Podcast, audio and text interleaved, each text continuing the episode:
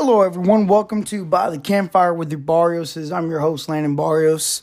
Yes, we are healed by the power of God and the grace of God. We have survived the COVID.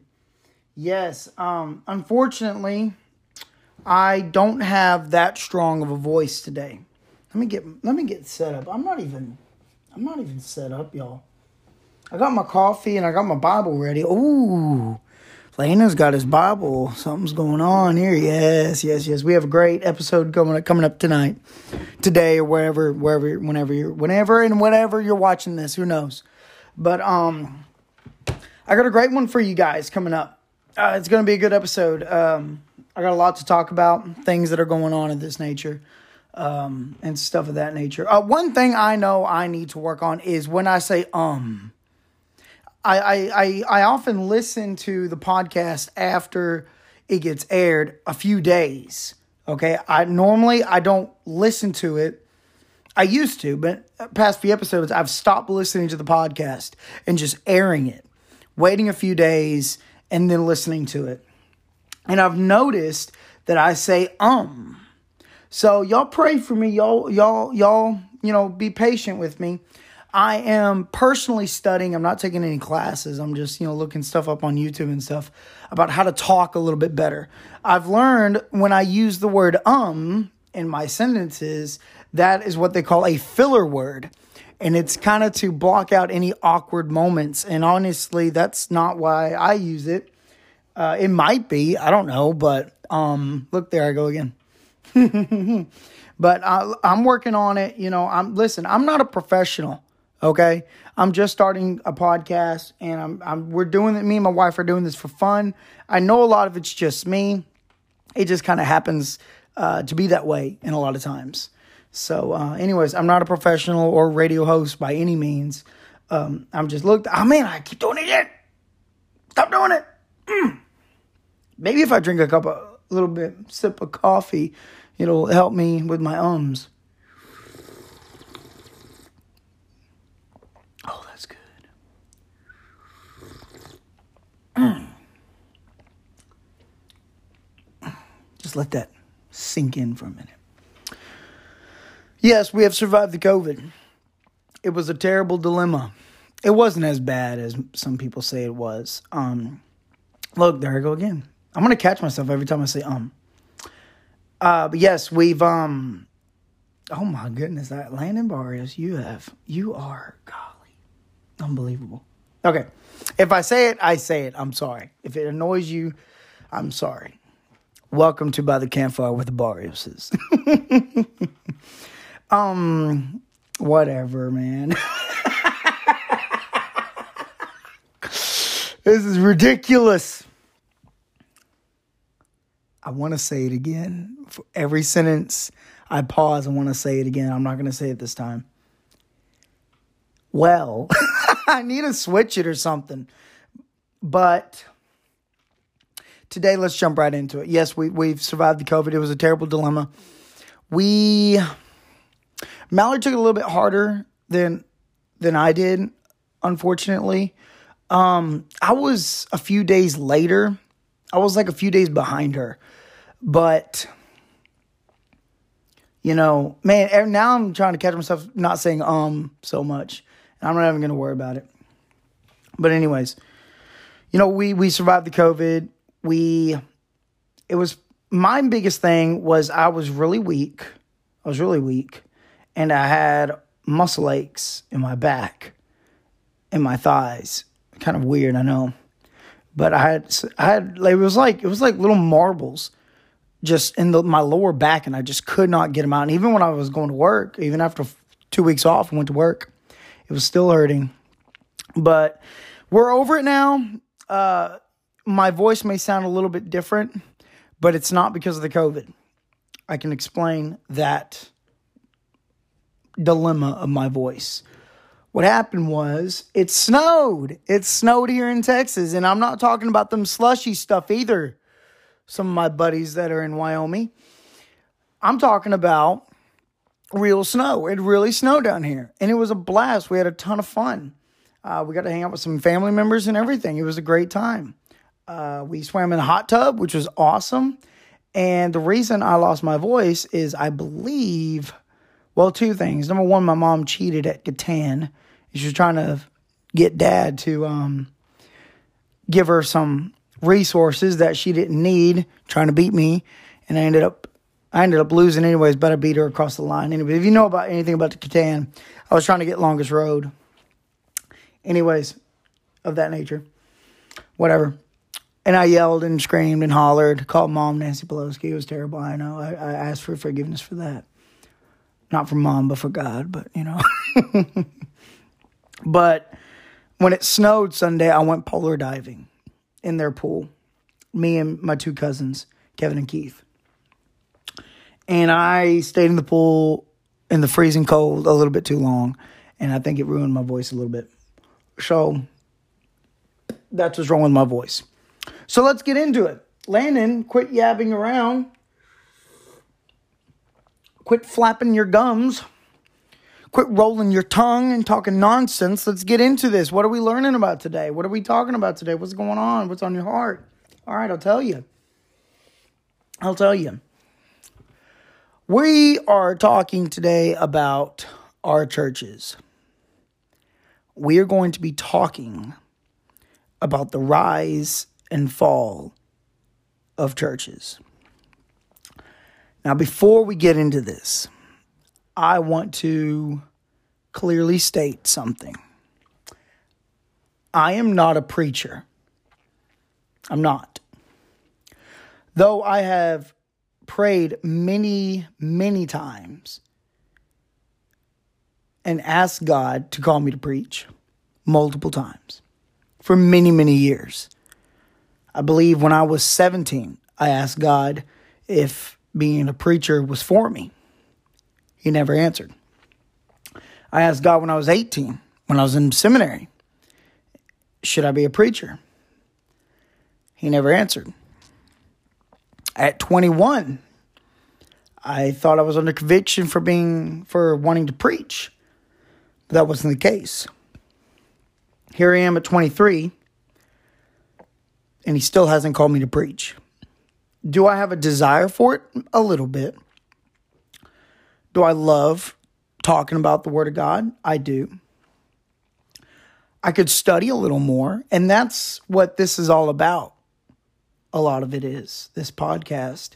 If I can start doing some lessons, I feel like it'll help me study more. I know, I know that may not be the perfect approach, but it does help me to know that people are listening and people want to listen to you and they want to hear what you have to say about the Bible. So you better get it right. so we're going to be talking about Josiah. We're going to be talking about the rise and fall of our churches. And I'm not talking about the major churches, the big mega churches. I'm not talking about that. We're going to be talking about our smaller churches, our ABA, independent, smaller churches. The churches that have been through it all, that have seen it all.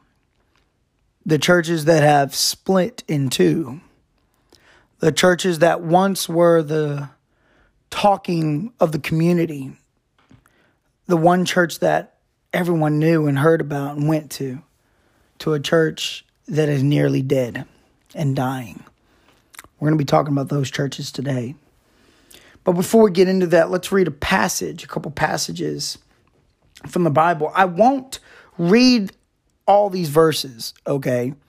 I'm just going to tell you the story and I'm going to pick a few verses to read.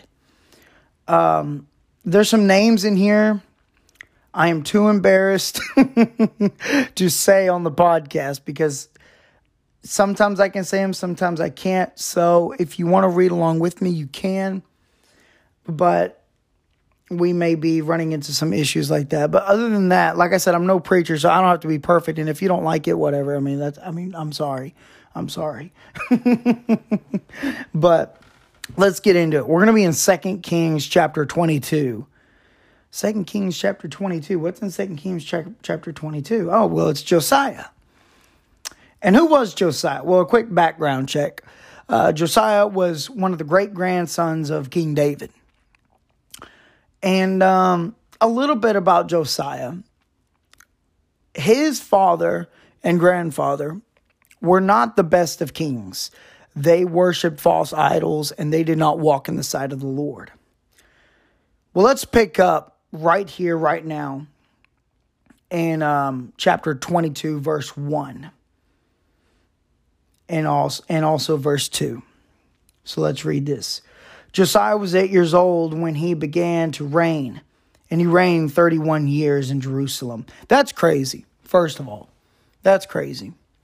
For an 18 or for an eight year old to reign in Jerusalem, you know, to be the king of a country. That that's that's that's that's that's insane just to think about in our modern day time. I mean, you see an eight year old running around today, and my goodness, you know, someone get that boy and spank him. I mean, heaven almighty. But uh, in those days, it was different. In those days, they, I mean, you know, the the next one up, next man up, you know, and so um, and so we read on to verse two.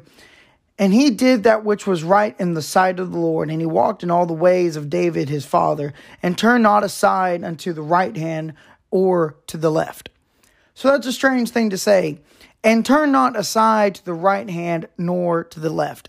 What the Bible is describing here is that Josiah was just like David in a lot of ways.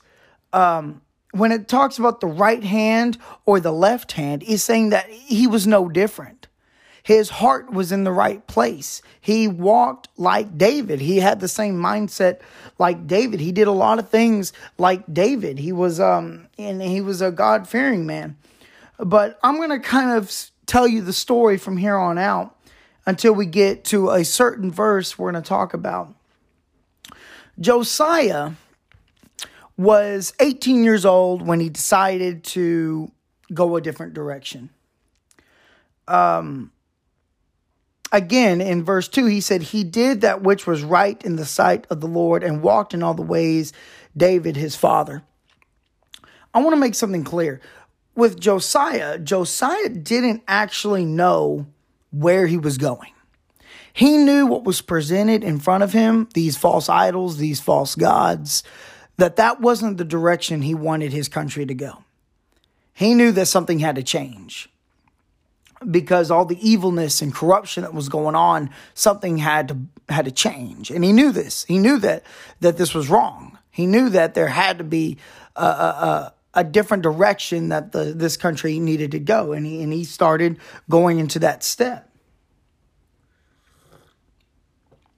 Long story short, King Josiah decided to clean out the temple of God. So he cleaned out this temple.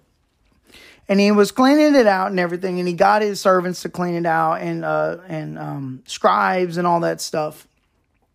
Well they found the book. And this book was called the book of the law which was an, an, an indication the bible.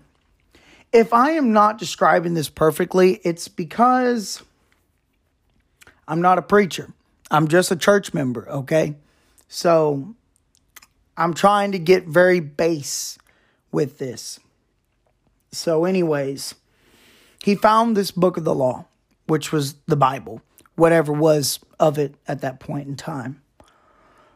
And one of his servants, they they they read him this book.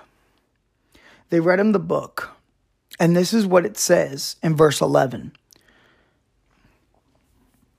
And it came to pass when the king had heard the words of the book of the law that he rent his clothes he rented his clothes. Verse 13 Go ye, inquire the Lord for me, and for the people, for all of Judah, concerning the words of this book that is found. For great is the wrath of the Lord that is kindled against us, because our fathers have not hearkened unto the words of this book. Now let's kind of step back a little bit. We we read that's that's some pretty tough stuff that Josiah said. But we'll get back into it. Now let's talk about our churches. At one point, our churches were thriving.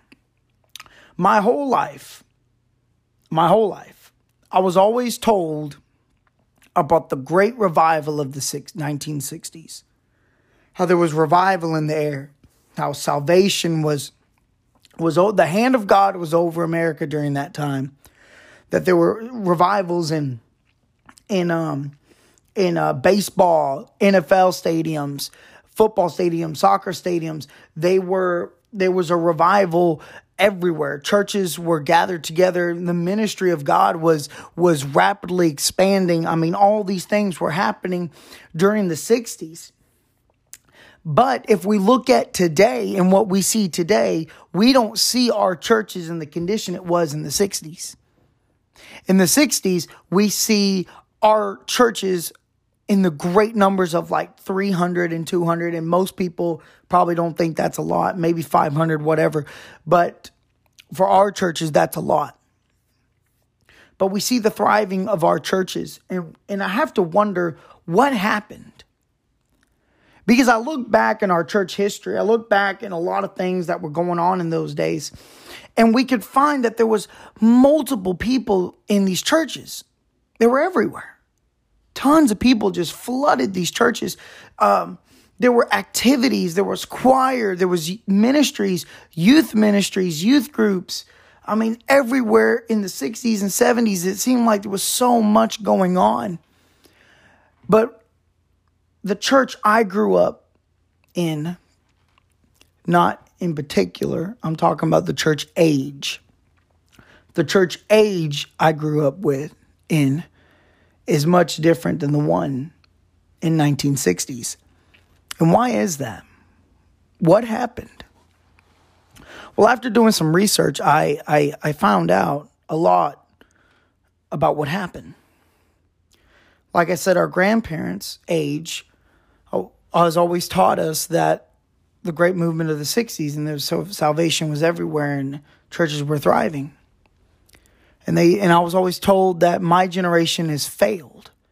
My generation has completely ignored the word of God, has completely stepped away from the word of God. And they always say, well, it's just part of the end times.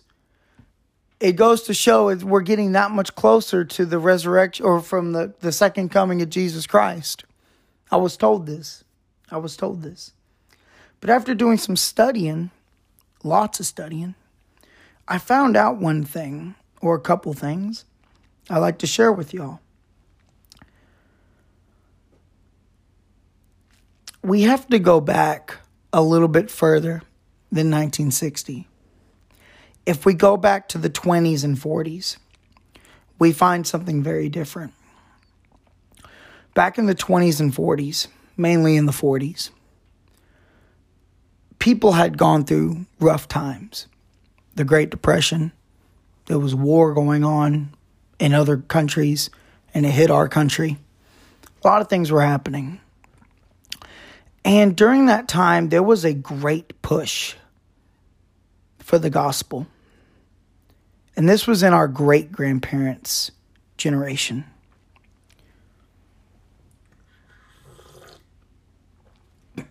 Coffee break. It was in our great grandparents' generation.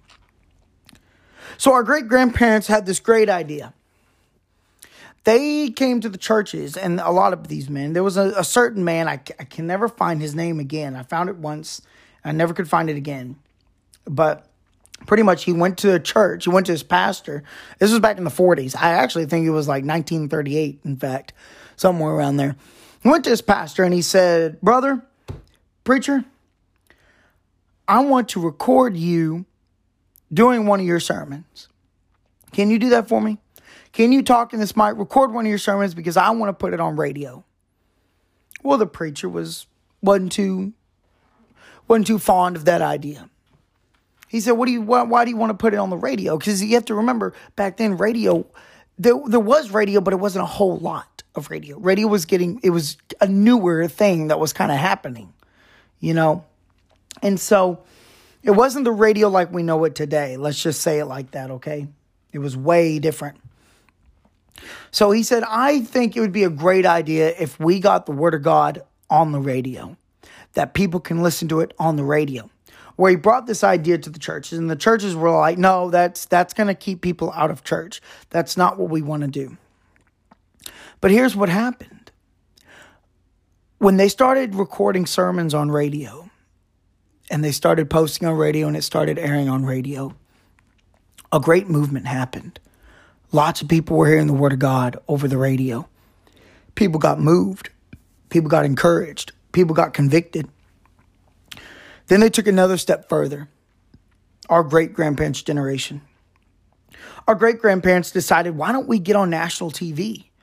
Why don't we preach the word of God where and have television uh, film us and we can preach on national TV so we can start to preach on TV and get our our message out that way also. So now we have radio.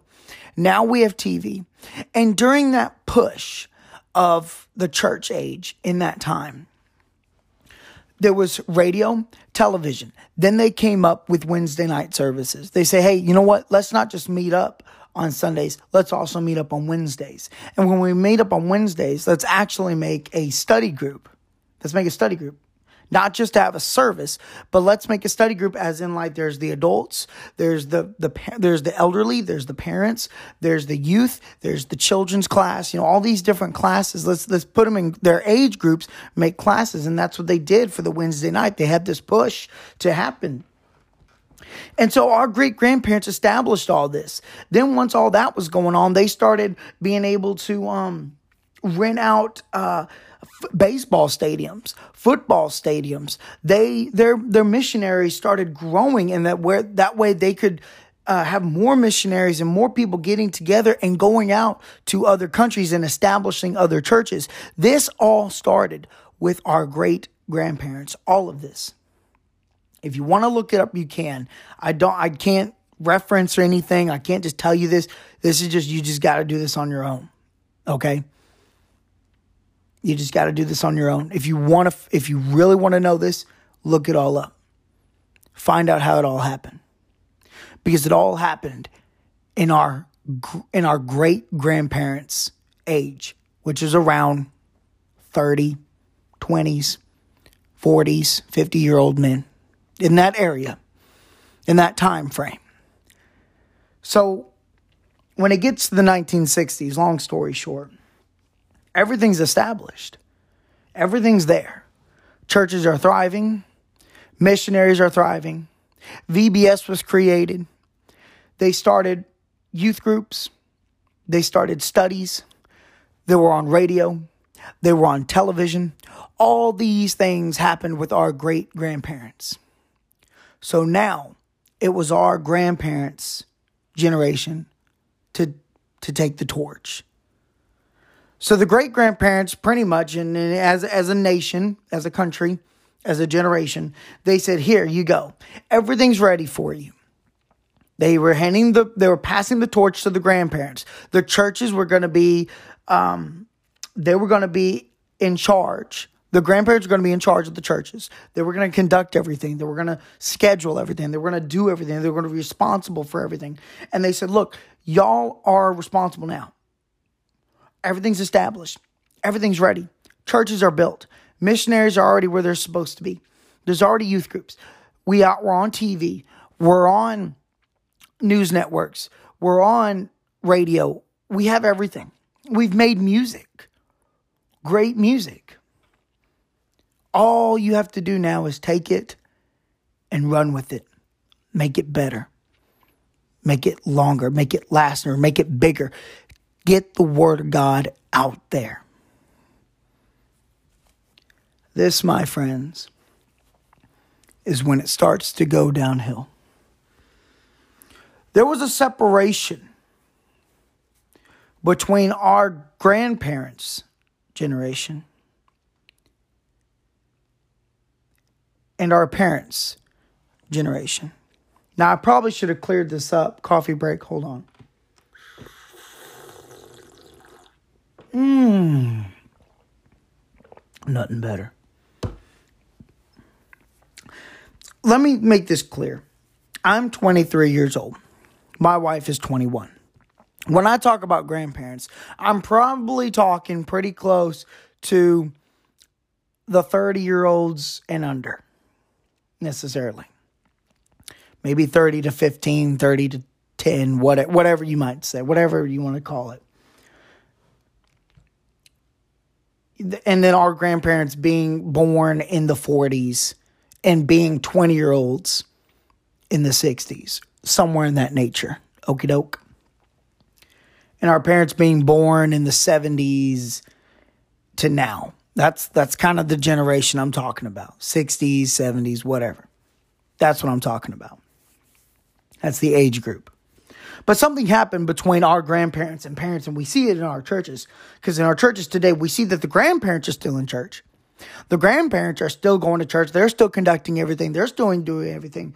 But our parents, we see our parents' generation, those who have families, those who have kids, back in the 80s, we see where there was a major disconnect because we don't see them in churches anymore. Hardly. Now, if you go knocking on door to door and you talk to someone of that age group, normally they would say, Well, I grew up in church and I've been in church. Oh, oh well, I'm actually a, a member at so and so church down the road. Well, I actually used to be a Sunday school teacher once, but I kind of got out of it. What happened? What happened? Normally, you only see them on holidays like Easter or Christmas. That's normally when you see them, our parents' generation. And now here we are, my generation, who has no clue of anything related to God's Word. Now, we see where our parents' generation, we see that they know God's words, they study God's words, or they had before. Uh, we see that it, they know the Bible stories and they know the plan of salvation. They know these things, but their children don't. so, what happened? What happened to our churches? Back in the 60s, they were thriving. Back in the 60s, they were so great. Back in the 60s, everything was going great up until now. And now, all of a sudden, two generations later, it has completely crumbled and failed. And now we don't even have youth groups in our churches anymore. Why is that? Where was the disconnect? You ever wondered that? You ever wondered? You ever walked in a church and it's just old people? There might be like one lady younger lady and her husband and a couple kids. Maybe none at all. Maybe some like very young children, like three or four or five. You ever walked in those churches? I have. I remember when I was preaching at Bible college and we were going around preaching all these churches every weekend. I mean, it seemed like every other church or just about every church we went to, it was just old people sitting up there in the in the uh, congregation. Nobody else. And I always and I often wondered why. What happened? Well, I'll tell you what happened. Now there's many things that actually happened. But I'm going to list two things that one the two things that were the major push for our churches to fail. During the 60s, when our parents were young parents, colleges came out and said, hey, if your kids are good at sports, and if they're good at football, if they're good at baseball, if they're good at basketball, if they're good at softball, if they're good in theater, if they're good at riding a horse or playing chess, if they're good at singing, if they're good enough to sing for us at our college, we will give them a full ride scholarship or at least help them pay for their education. Boy, when them when our grandparents' generation heard that, oh boy, the whole nation changed. Our grandparents in our churches, Christian grandparents, they went to their kids, which would be our parents today. They went to their kids and they said, Look, look, your mom and I, we're, we're poor and we don't have a whole lot of money, and there ain't no way we could pay for your college, baby. Son, there ain't no way. We're too poor. We're too broke. But if you do good in school, and if you do good in in football or baseball, whatever talent you have, and if you're good enough and you thrive in it, and if you take it seriously, you could play at one of these schools and they'll pay for your education and you can become whatever you want in life. Whatever you want in life, you can become.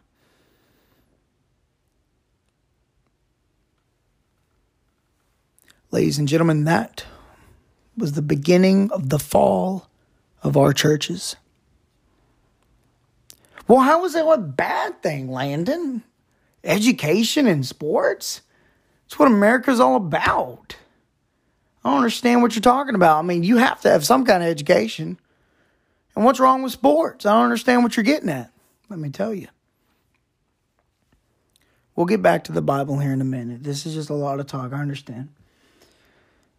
Again, this really isn't a sermon. This is y'all just hearing me yak away. So don't think it's going to be like sitting in church. It's a little different. It's a podcast. Welcome. How is that bad? Well, let me explain. When our grandparents told our parents that, a culture shift happened. A change happened in our churches. A priority change, an attitude change happened. They would still go to church the parents would still go to church along with the kids. They they they would enforce that a lot. We see we saw that. We saw that in the histories. We we can hear about it by the by talking to our parents and other parents of the, and other adults of that nature.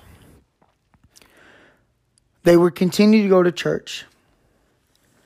But in the home after church, it was always about how good you're doing at school and playing sports, what you're good at. See, the priority changed in the, that child's mind, which would be our parents.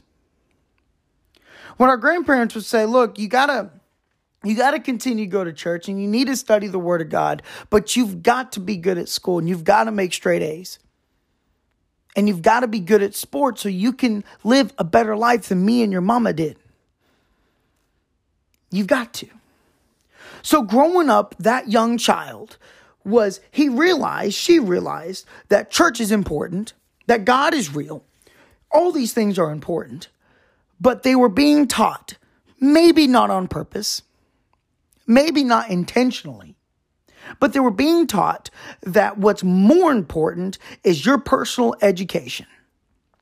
And to get a higher education, if you come from a poor family or whatever your status is, you have to get a scholarship. And the really only way you're going to get a scholarship was playing some kind of sports. So when that young man got up, well, our parents' age, mind you, when when that young man got up in the '80s and they started preaching and they started talking about the Word of God and they started bringing up uh, uh, devotionals in their youth group and stuff of that nature the parents would be proud, but when he swung a bat and made a home run, or when he threw for a touchdown, or when he made a, a basket in basketball, or when she made a score in softball, or when she hit that greatest high note, or when he moved the pawn to whatever piece he played in that match, yada, yada, yada, whatever happened, there was a more exciting joy that those kids saw in their parents than they did see them in church the grandparents reacted more excited outside of church of more earthly things when it came to sports and education than they did in the church. Landon, how do you know that? Were you there? No. But I promise if you start talking to people in your church, maybe not your church, but if you start talking to people, and you start talking to especially the grandparents, you'll find that a lot of that happened.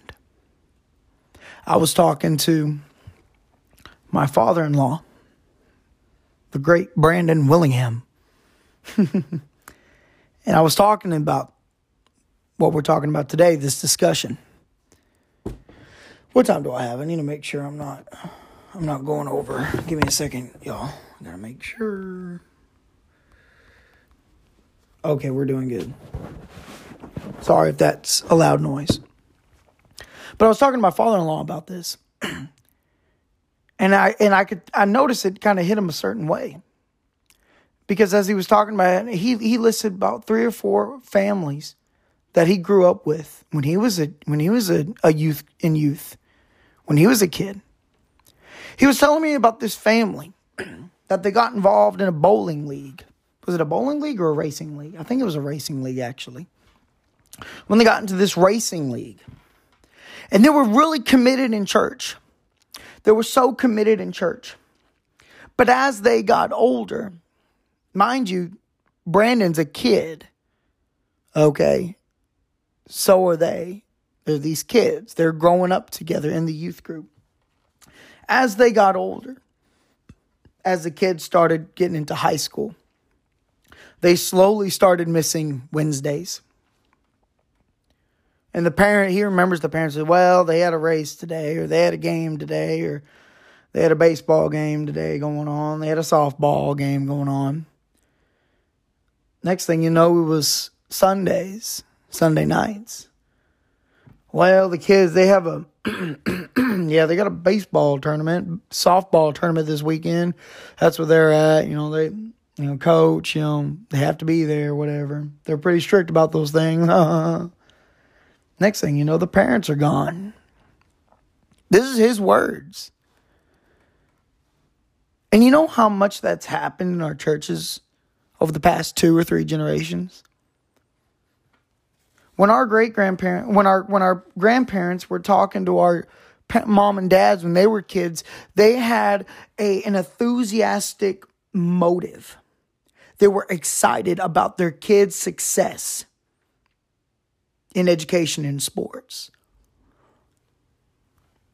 But they didn't have that same excitement, that same fire, that same joy, that same passion that they had inside the church house.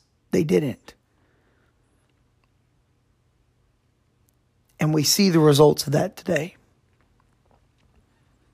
So, our parents, once they grew up, once they became adults, and they went off to college or they started working or whatever whatever it was as they grew up they felt like church is good but it's not the most important thing.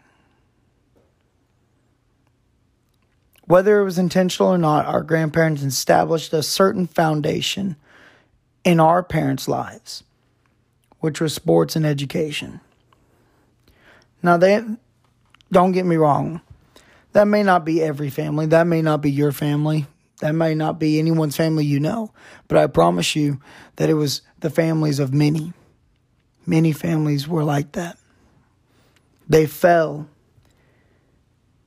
into the world's pleasures, into the what the world had to offer. And so there came the downfall of the churches. So now our parents had kids. Hello. They had kids.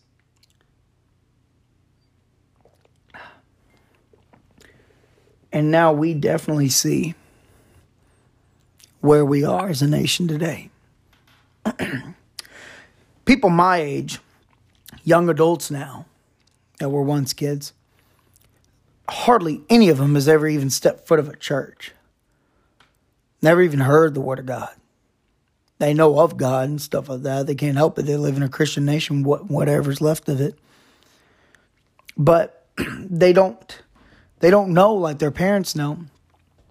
They didn't grow up in church. Their grandparents may go to church, but their mom and dad, they may go every now and then. We used to just go on holidays. And now we don't even go anymore at all.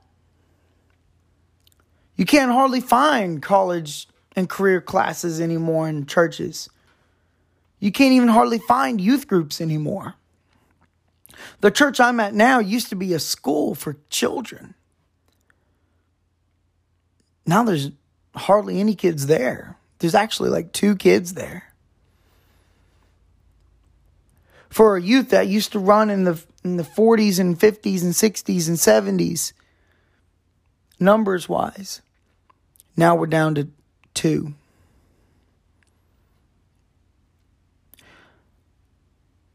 And that's how the devil tricked our grandparents.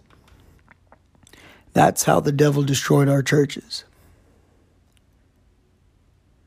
By offering success and joy in education and sports. By saying, hey, you can make a lot of money and have a great time getting there by playing sports. And now we're here. Now we're here.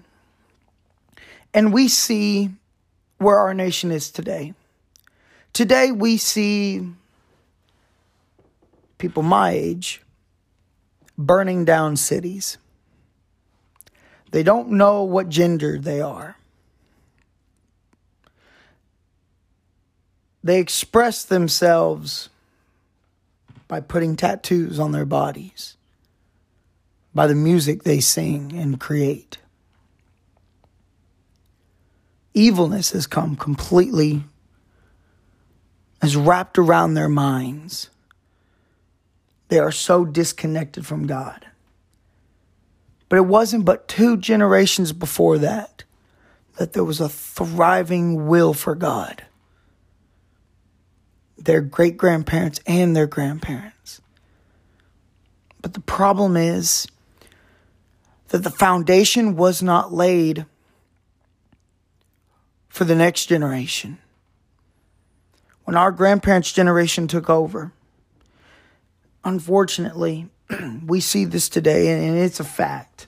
It's a fact. You don't have to be a rocket scientist to figure out that our churches are dying today our true God fearing churches dying today.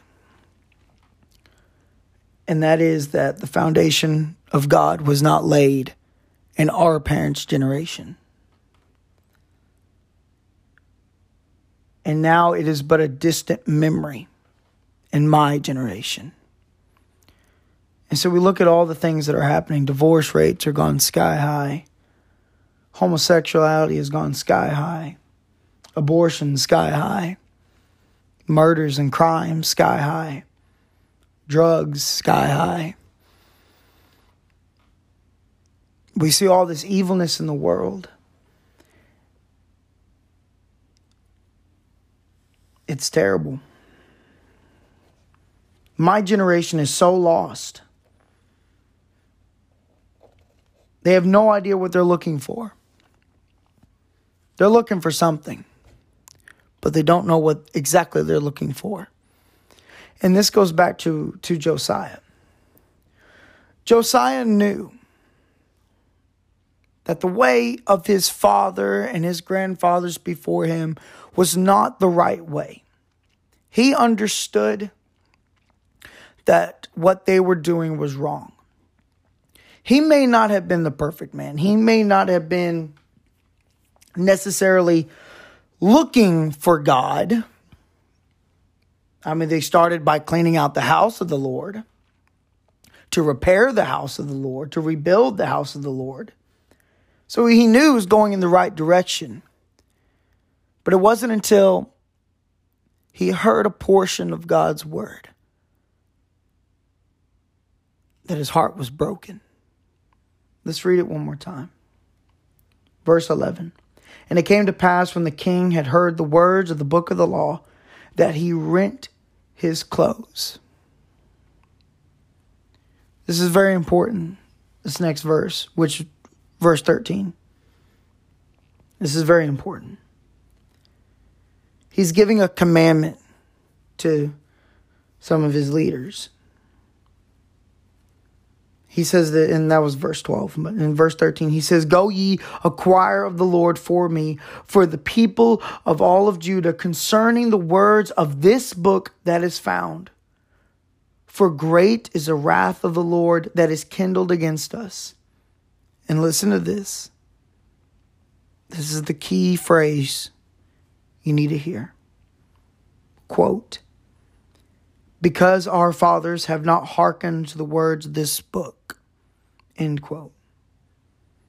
To do according unto all that which is written concerning us. Because our fathers have not hearkened unto the words of this book. He's talking about the generations before him. He's talking about that his, his the, the generations before him has failed. That they did not plant and make a foundation in his life of God, biblical standards. That there was a disconnect between David and the rest of all uh, the rest of them.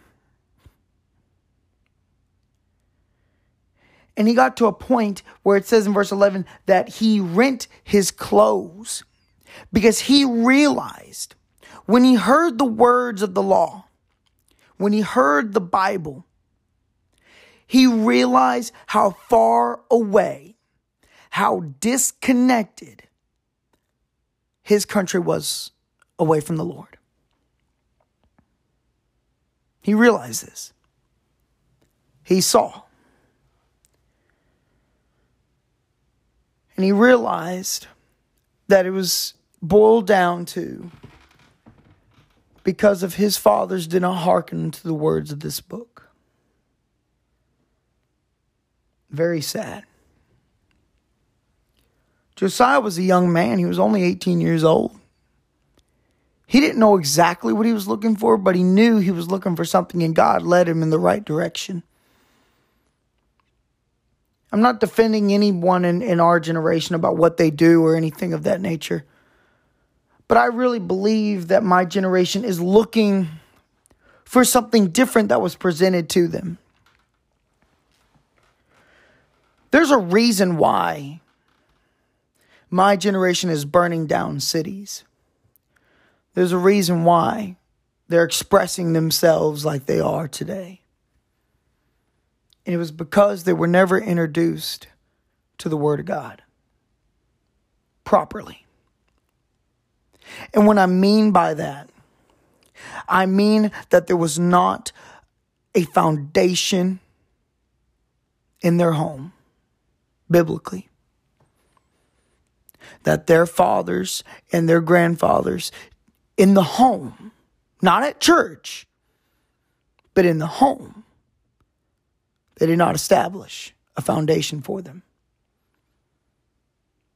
And it all started with the excitement of sports and the thought of success for education. And what joy both of those would bring. It deplatformed God. It dethroned God. The goal was was set the goal was at once was God. And now they removed God and put themselves on top. If you go to schools today, public schools today, it's all about you. It's about your education. It's about your success, how well you do in life. You, you, you, you, you, and nothing is about God. God was pushed out of our schools during that time. Prayer was pushed out of our schools during that time a lot of things happened that were evil. And now our grandparents wonder, and I hear it, I hear it, I hear it all the time, y'all. I do. I hear them talk about, well, your generation, y'all are just horrible. Y'all are just terrible. Oh, I just can't wait till the Lord comes back. You know, and, and I don't know if I'm wrong for saying this, but I, I want the Lord to come back too. But you know what I also want? I want to live a life too. I want to have kids. I want to watch them grow up. I want to send them off to college. I want to teach them the Word of God. I want to have grandkids. I want to spoil my grandkids. I want to live a life just like you did. A full, maybe not exactly like you did, but but you know, I want to live a full life. Yes, it would be. It's exciting to know that God's coming back today, but or or, or sometime soon. But I, I still want to live a full life. And it's sad to think about, you know, Josiah, he realized and he understood and he, he knew that when he read this book, there he realized the disconnect there were from God and they were at the wrath of the Lord.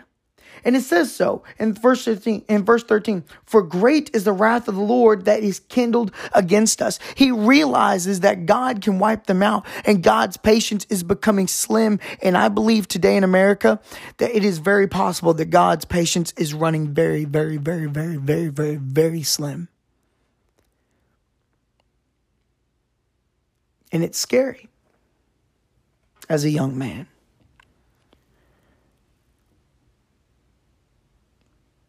Because personally i had I, I grew up my dad was a youth minister.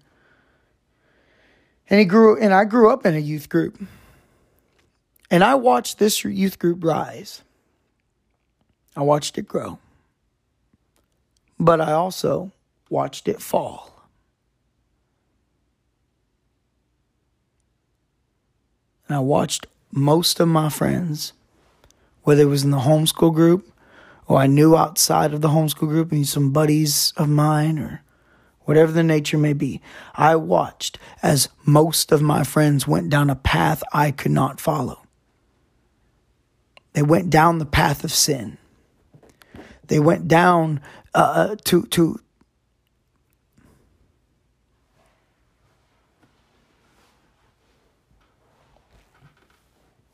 I wonder what it's going to be like 20 years from now. What will my kids say? Because we look at our churches, and if we look back before the 60s, we see a thriving churches everywhere. It was moving forward, being established. Everything was getting better. And now we're at a point where we are barely hanging on. Churches are closing their doors left and right. And it was because there was not a foundation of God's word in the home.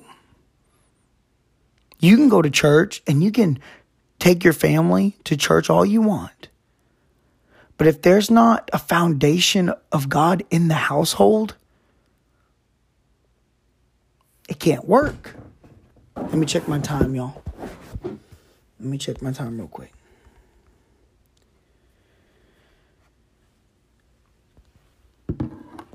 I got eight minutes. And we'll wrap this up. But I wonder, you know, it, it there wasn't a foundation in the home. You know, I've also I've often thought about this, you know, terminology. Will we ever get back like it was in the 60s? Will we ever see great revivals again like there was back then? The great stories my grandparents have always told me. The Sunday school teachers, the preachers that are older today. Will we ever get back there? I have no idea. I have no clue. Quickly, the Bible describes Josiah. The Bible says Josiah, there was no king greater than Josiah after him. In Josiah's reign, he only reigned till he was 31. He was killed. But in his lifetime, there, there, his country was completely going in a wrong direction. And he was able to turn them around. But in his short lifetime, in the short time span he had. He turned that country around and he, he, he tried to go the right direction. He started destroying the idols. He started destroying everything that represented a false God and he got his people back on track. And he, during his lifetime, he tried to turn it around. He tried to turn it around and he did all he could. And if you continue reading, it becomes a very sad story all over again. But quickly, I'll give you this little terminology I've been thinking about. We all know the story of the Titanic. We all know that it crashed an iceberg and it eventually sunk. As I was studying this, I, I kept this kept coming to me, and I'll go ahead and share it with y'all. But It kind of feels like our grandparents as the as this as well let me say it like this america is kind of like the titanic right now we are sinking. We're not sinking super super fast but we are sinking generation by generation by generation by generation. It's going down faster and faster and faster. I mean i think a couple days ago we would have never thought that the Capitol Capitol would be you know raided. We're living in a very strange time, but I, I, I want to say this really quickly. As this ship is sinking, as America's sinking like the Titanic, I feel like that our grandparents, they're saved. A lot of them are. They're still in church. So they're kind of like the folks in the in the life raft. They're kind of like the folks that are just they're in their boats. They're in their safe. They're safe they're they're being they're saved by salvation and and they're in the lifeboats. They're saved. They're gonna make it. They're gonna live. They're gonna go to heaven. They'll be all right. They'll be fine. But what about the rest of us? It seems like as America sinks, a lot of my generation are just floating in the water, freezing to death, trying to grasp something to hold on to dear life, to just to hold on to the next day. Grabbing on to whatever they can to keep them afloat. They're, they, I mean, they're, they're freezing cold. They're suffering. They're, they're looking a way to escape. But it seems like our grandparents are over there in the life rafts and they're just not doing anything anymore. And I'm not trying to target our churches today, but have, have you, we've all heard. We've all heard what's been taught sometimes what's been said. Well, I can't wait till the Lord comes back. Seems like that they've given up, that they've quit. But we need them. We need our grandparents to step up. And we need uh, we need someone to row to us and pick us out of this freezing cold water. Can we ever get back to the 60s? Can we ever repair this sinking ship? I have no idea. But I know, and in my house, we will serve the Lord. And I know maybe through this podcast that maybe I can reach some folks. Maybe I can get a message out. Maybe I can help someone. I have a passion. I'm not a preacher, but I do have a passion to teach. And I do have a passion to teach youth, to teach the next generation. Because I feel like, as a generation whole, that there was not a foundation laid for our parents. And then when our grand when our parents grew up, there was just, there was just no foundation at all for for the next generation to come in. We wonder how we got to this point as Americans or as a church, how America's going down this, how America is sinking and how our churches are dying. We wonder how it got here. Well, I guarantee you, if we look back a few steps, if we just turn around and look, we can see the evidence of what happened, we can see where God got dethroned and we were put on that throne. Josiah knew. Josiah knew. He rented his clothes and he, whatever he could do, he turned his country around. He tried to do whatever he could during his lifetime. And I feel like we should do the same. I'm Landon Barrios, and this is By the Campfire with the Barrises. Thank y'all so very much.